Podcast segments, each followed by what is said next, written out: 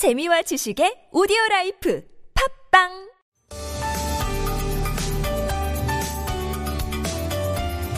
어려운 경제 문제 나열에 그치지 않습니다. 대안을 모색하는 시간 십 분 경제. 경제 전문가 김병권 소장과 함께합니다.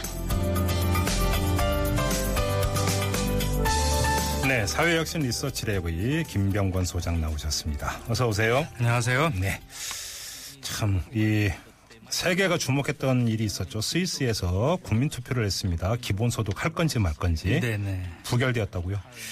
예, 그렇습니다. 이, 이 스위스는 십만 명만 국민이 동의하면 어떤 의제도 국민투표로 붙일 수 있는 그런 제도가 있어요. 서명을 받으면. 예, 오, 그래서 예, 예. 삼 년 전에 음. 기본소득을 가지고 국민투표 발의가 되었고요. 그동안 예. 이제 의회 이런 데서 검토를 해오다가 음. 어제 이제 실제로 투표를 치르게 된 건데요. 네. 말씀하신 대로 약 이십 퍼센트, 이십삼 퍼센트 정도만 찬성을 했기 때문에 부결됐고요. 예. 어, 이 당초에는 여론조사에서 한 사십 퍼센트 정도는 찬성하지 않겠냐 그랬는데 음. 생각보다 좀 많이 그러니까 모자란 예, 예. 결과가 나왔습니다. 예. 근데 아무튼 이제 그 월 우리나라 돈으로 삼백만 원씩 주겠다는 거 아닙니까? 성인 일 인당. 음, 네. 예. 워낙 파격적이었기 때문에 뭐 주목을 끌었는데, 근데 이 이야기를 들었을 때 많은 사람들이 입을 모았던 게 재원을 도대체 어떻게 조달하는 거냐, 이 문제 아니었어요? 예, 그렇습니다. 음. 근데 어. 우선은 이 삼백만 원 얘기는 국민투표 안에는 사실 없었던 얘기고요. 아하, 예. 예 삼, 이번 국민투표는 무슨 뭐 기본소득 법안 만들자 이런 게 아니라 기본소득 법안, 기본소득을 헌법에 명시하자 이런 수준이었어요. 그러니까. 아, 그런 거였습니까? 예, 예. 국가가 연방정부가 기본소득을, 그러니까 이 도입을 책임져라. 그걸 헌법에 놓고, 그리고 이제 세부적인 거는 이제 법률로 나중에 해라. 이제 이런 거였는데. 국민의 권리로 명시를 하자. 그렇습니다. 네. 더, 오히려 더 센 거죠. 근데. 음.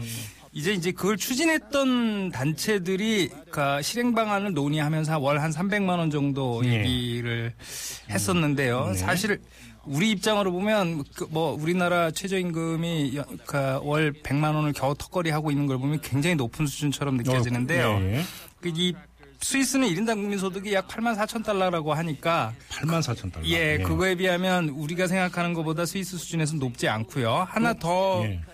예, 고려하셔야 될 게 일단 기본소득을 도입하게 되면 그동안 제공됐던 각가지 사회보장 그 이 혜택들이 다 기본소득으로 통폐합이 된답니다. 그렇죠. 예, 예. 그러다 보니까 실제로 그렇게 통폐합을 시키고 나면 음. 추가적으로 들어가는 재원이 음. 복지국가가 잘 되어 있는 나라에서는 생각보다 이렇게 많지 않다는 거예요. 예. 그래서 이번에 스위스 경우도 한 추가적인 재원이 한 그 전체 복지 부담에서 십에서 이십 퍼센트 사이가 되지 않을까라고 아, 이제 추정을 하고 있고 예. 뭐 그 정도면 뭐 얼마간의 증세나 이런 걸 통해서 그러게요. 스위스의 경우는 음. 부담 가능하다 이렇게 이제 계산이 나왔던 것 같아요. 예. 그러면 이번에 이제 부결까지 간 데는 이 어마어마한 재원을 어떻게 조달할 것이냐 이런 문제.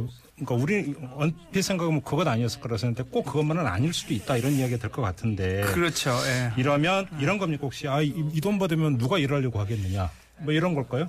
예, 이제 많은 분들이 어, 기본소득을 조건 없이 다 줘버리면 누가 굳이 취직해서 돈 벌라고 하겠냐 이제 예. 뭐 이런 거에 대한 회의적인 시각도 많던데 예. 실제로 유럽에서는 이걸 가지고 여론조사를 한번 해봤더니요 음. 사실은 기본소득 주면 일 안 하겠다 이제 이런 반응을 했던 분들이 약 이 퍼센트밖에는 실제로 안 된다고 해요. 아, 예. 이 퍼센트요? 예, 나머지는 이제 일하는 시간을 좀 줄이겠다라든지 이제 예. 가족하고 지내는 시간을 좀 늘리겠다라든지 뭐 이런 쪽에 어떤 의미에서는 좀 삶의 질을 개선하는데 쓰겠다 이런 쪽이 아니, 좀 많다는 거죠. 제가 학교 다닐 때 배운 노동의 개념은 뭐냐면 자아를 실현하는 수단. 네네 이렇게 네네, 배웠거든요. 네네. 정말로 그게 그런 노동이 가능해지는 거 아닙니까?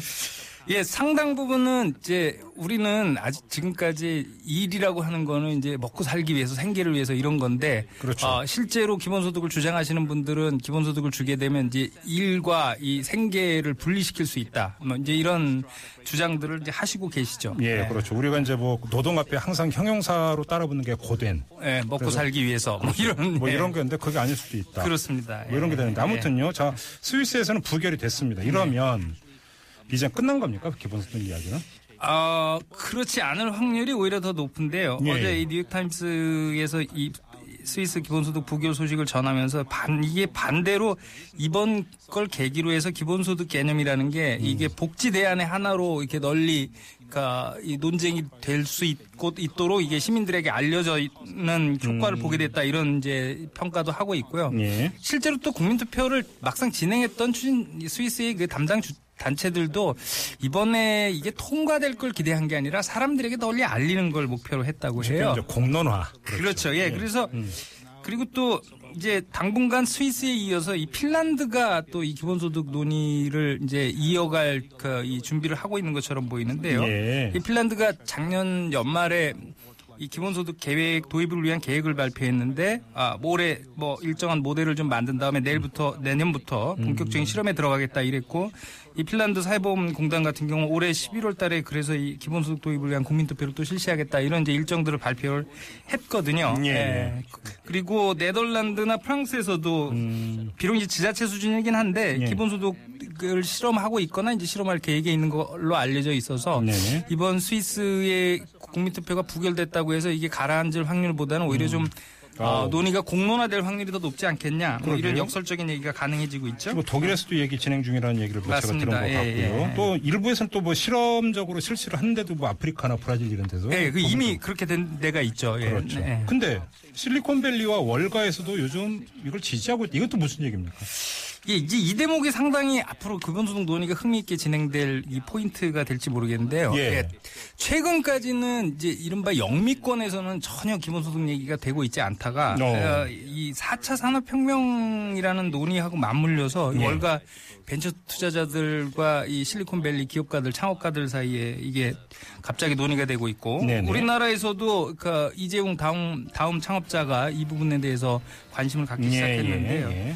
심지어는 아, 이 미국의 샘 알트만이라고 하는 이 기술 인큐베이터 회사인 이제 Y 컴비네이터의 대표인데 이 친구가 올해 초에 이 기본소득 연구재단을 설립하면 네. 아, 오 년 동안 수천만 달러를 제공할 용의가 있다 이런 뭐 발표까지 했어요. 예, 예. 이제 근데 이, 여기서는 약간 기본소득 논의가 좀 다른 맥락에서 조금은 얘기되고 있는 것 같은데 일테면 실리콘밸리 입장에서 보면 향후에 뭐 인공지능이나 뭐 로봇화라든지 뭐 이런 아이티 기술 혁신들이 자신들의 수익은 계속 높여줄 것은 확실한데 이 반대 측면에서 일자리를 굉장히 줄일 확률이 높단 그렇죠, 말이죠. 그렇죠. 그러면 이제 일자리를 얻지 못한 이제 시민들이 소득이 없을 거고 그분들이 이제 구매력이 없으면 또 물건을 살 수가 없으니까 그렇죠. 이런 것들에 대한 음. 우려가 이제 이 기본소득으로 이걸 그 대처할 수 있지 않겠냐 이제 이런 음. 계산들이 깔려 있는 것처럼 보입니다. 그래요. 지금 우리나라로 좀 얘기를 했으면 좋겠는데 지난 사 일삼 총선 때 사실은 녹색당이라든지 노동당이라든지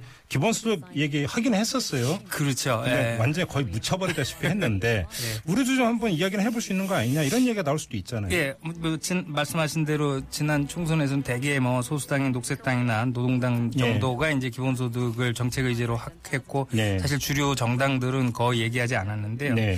근데 좀 다른 각도에서 보면 이제 지자체 수준에서는 이제 지난해 말부터 얘기됐던 이제 성남시에서 얘기했던 청년 배당이라든지 배당. 그 다음에 지금 이제 서울시에서 추진하고 있는 아, 이 청년 활동 보장 보장 수당 같은 것도 예. 사실 이제 조건적인고 이제 부분적인 단서가 있긴 하지만 이것도 사실 넓게 보면은 기본소득 논의의 네네. 범주 안에 들어간다고 판단이 음, 되거든요. 네. 이런 식으로 우리나라도 사실은 음. 이 소득 불안정이라 라든지 이게 일자리 불안정이나 이런 것들이 장기화되면서 음. 이 기존의 해법이나 이런 것들로 점점 더 이게 문제 풀기 어려워지면 예. 기본소득 얘기가 탄력을 붙을 가능성도 있어서 그러게요. 이걸 문을 닫고 또는 뭐 이데올로기적인 시각으로 보기보다는 음. 조금 더 열어놓고 이게 복지 담론의 하나로 받아들일 필요도 있, 있지 않을까 이렇게 생각이 듭니다. 그럼 정리를 하자면 스위스가 문을 열어 제쳤기 때문에 세계적인 네. 공론화는 이제 피해갈 수 없을 것 같다. 그렇습니다. 이제 거기서 네. 이제 우리나라도 그러니까 이거에 대해서 한번 이제 진지한 논의가 되느냐 마느냐 네네. 이 문제 아니겠어요? 그렇습니다. 예. 알겠습니다. 이렇게 이제 마무리하고 김병권 사회혁신 리서치랩 소장과 인사를 나눠야 되는데요. 아쉽게도 김병권 소장과의 십 분 경제는 오늘이 마지막 시간입니다. 좀 더 저희하고 같이 방송을 해주시지. 예, 그 제가 갑자기 다른 자리로 아, 책임을 옮겨가는 바람에 네. 아, 예, 되게 짧게 아, 음. 청취자분들하고 만나 뵈었는데 예. 그동안 되게 어설픈 아, 아유, 얘기들을 아, 관심 있게 들어주신 청취자분들께 다시 한번 감사드리고요. 알겠습니다. 다른 기회에 또 뵙도록 하겠습니다. 알겠습니다. 귀한 정보와 의견 주셔서 제가 감사드리고요. 고맙습니다. 예, 감사합니다. 네, 지금까지 김병권 사회혁신 리서치랩 소장이었습니다.